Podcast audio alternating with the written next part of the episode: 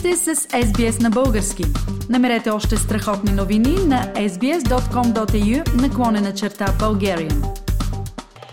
Откри ли това, което самата ти искаше да откриеш в Южна Америка, в твоето пътешествие? Ами аз мисля, вярвам, че всички пътувания са търсене най-вече на себе си. Няма значение къде пътува човек. Това, което открива чрез пътуванията и приключенията по пътя е нещо за себе си. На какво е способен, колко е силен, Разбраш, си способна да преживееш и много висок алтичуд.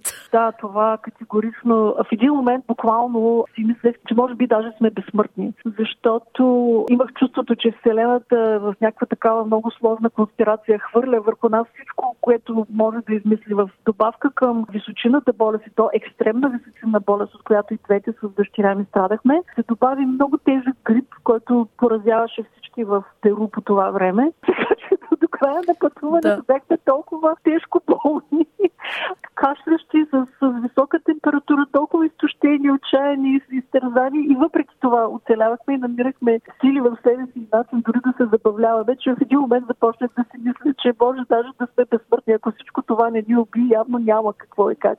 Еми това, е, нали казват хората, че всичко, което не ни убива, ни прави по-силни. Точно така. Да, да, в отговор на въпроса какво намерихме, ми, мисля, че открих, че съм по-силна, отколкото си мислех. Възи и за двете ни и, и че светът е много голям и много разнообразен и различен и необятен и има толкова много още за виждане. Значи Оскар Уайлд не е прав все пак.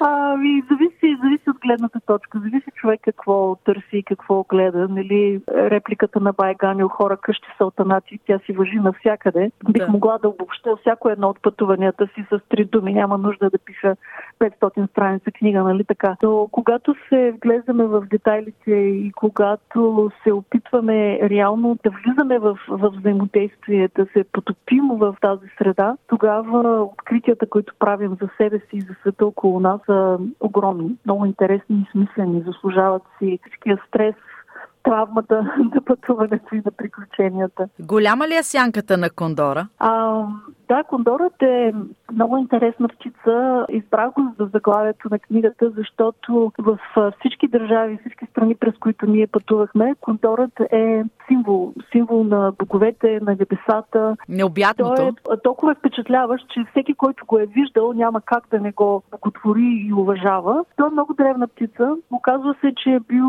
в така състояние на криза и намаляване на популациите още от времето на, на изчезването на мегафауната от нашата планета и конкретно от американския континент. Така че той постепенно запада, бройките намаляват. Човекът и влиянието на човека върху околната среда също имат някакъв ефект в този смисъл, но не толкова голям. Кондорите обитават един много-много тесен ареал. Те са толкова тясно приспособени към средата си, че просто няма как не биха могли да живеят никъде другаде. Имахме възможност в Перу, в Колка каньон да се срещнем с кондорите очи в очи, което беше едно от най-впечатляващите, абсолютно незабравими преживявания от това пътуване. Там те гнездят в каньона и тъй като те са толкова големи, толкова тежки, че не могат да излитат, единствения начин за тях да започнат полета си е да се пуснат в дълбокия каньон, просто скачат от гнездото и след това използват възходящите въздушни течения бавно с едно такова имперско великолепие и благоволение. Се изкачват нагоре в ни такива бавни спирали.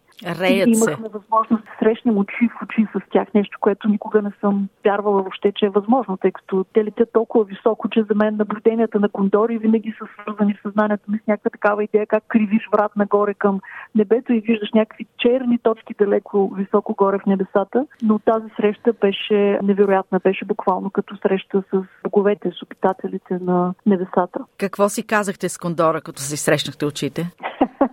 Ами, мисля, че, че стана ясно, че не принадлежим на един и същи свят. Аз се почувствах ам, дребна и жалка и временна, докато той е много величествен, съществува от милиони години и обитава един съвсем, съвсем различен свят. За него ние сме просто жалки, дребни като мравки. Какво ще запомниш от това пътешествие? Описала си много О, неща в книгата. Нашите да. слушатели ще имат възможност да я прочетат. Могат да си я купят онлайн, предполагам. О, да, да. Разбира се, има я на всички български онлайн книжарни. А, много неща. И от най-ярките ми спомени е Картахена в Колумбия. Един изключително красив град и много такъв ярък спомен от цялото ни пътуване, който просто беше в контраст всички други изпитания и преживявания по пътя. Друго място, което също много-много ме впечатли, бяха островите на Галапагоския архипелаг с техните големи костенурки, с морския живот около тях, с изключително странния, необичаен климат, с цялата тази прелест на докоснатата природа, където контакта с,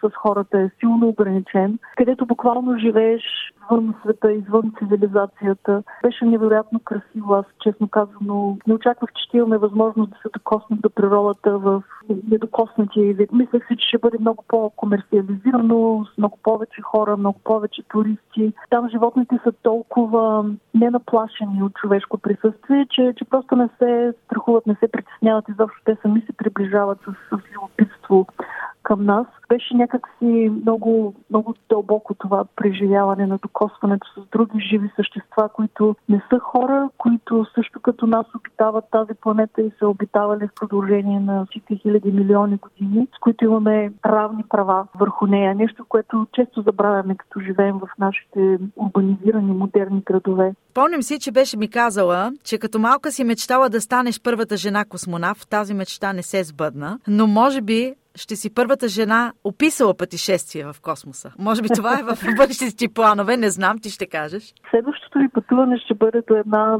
марсианска аналогова станция, така че да, ако Знам, че съм отгаднала, че космоса ще бъде замесен.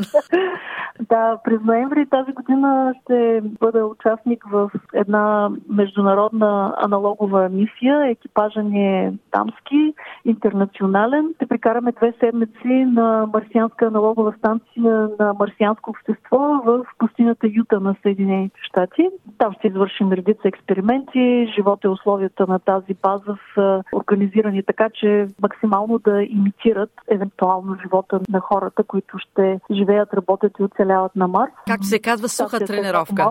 Да, има няколко такива аналогови станции на планетата, всъщност не е една единствена. И идеята им е да дават възможност на учени, инженери, цял свят да тестват своите технологии, теории, различни практики, процеси на тези бази. Извършват се най-различни медицински, психологически и други тестове. Аз съм офицер по комуникациите в нашия екип. Предполагам, че ще бъде много интересно. Така честно казвам, чакам с затен дъх. Следващите два месеца са така посветени на подготовката ни за това пътуване. Какво да пожелаем на нашите слушатели в техните бъдещи пътешествия? Аз лично винаги съм смятала, че има разлика между пътуване и пътешествие. Пътешествието е нещо, което включва приключения, което включва девиации от първоначалните планове. Така че на всеки, който иска да преживее такива приключенски пътешествия, желая изненади, желая необичайни,